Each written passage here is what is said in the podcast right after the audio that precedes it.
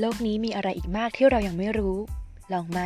ลองมาเรียนรู้กับลองดูพอดแคสต์สวัสดีวันหนาวๆกับเรื่องราวมากมายในลองดูพอดแคสต์เริ่มต้น EP กันด้วยเรื่องของการนอนหลับวันนี้ขอเชิญผู้ฟังทุกท่านมาพูดคุยกับเนยในหัวข้อ What Causes Insomnia สาเหตุของโรคนอนไม่หลับคืออะไรผลงานจากแดนควอตเลอร์บ่อยครั้งที่เรามักคิดถึงเรื่องราวต่างๆก่อนจะนอนหลับฝันหวานแต่รู้ไหมคะมีบางคนที่แม้แต่จะฝันก็ยังทำไม่ได้เพราะการข่มตานอนเป็นเรื่องที่ทรมานมากสำหรับพวกเขาและเมื่อเราพูดถึงการนอนไม่หลับเราจะพบว่าเกือบทุกสิ่งสามารถทำให้เกิดการนอนไม่หลับได้ไม่ว่าจะเป็นความเจ็บปวดทางร่างกาย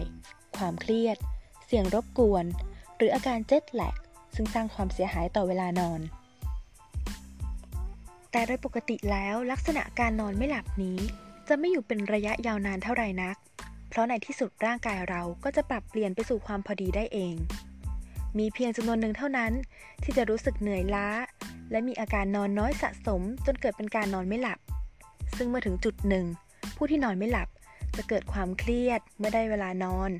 ก็จะรู้สึกกังวลและวิตกเราเรียกอาการนี้ว่าโรคนอนไม่หลับหรือ insomniaผลกระทบที่เกิดขึ้นจากโรคนอนไม่หลับจะทำให้สมองทำงานหนัก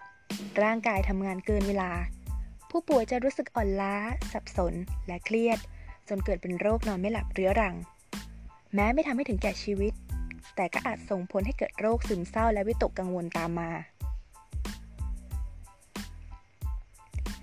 โชคดีที่เรายังมีวิธีแก้ไขและฟื้นฟูวงจรของการนอนไม่พอด้วยการจัดการความเครียดซึ่งนำไปสู่ภาวะการตื่นตัวเกินไปและการฝึกฝนการนอนอย่างเหมาะสมหรือการทำกิจกรรมให้เหนื่อยเพื่อให้เกิดการพักผ่อน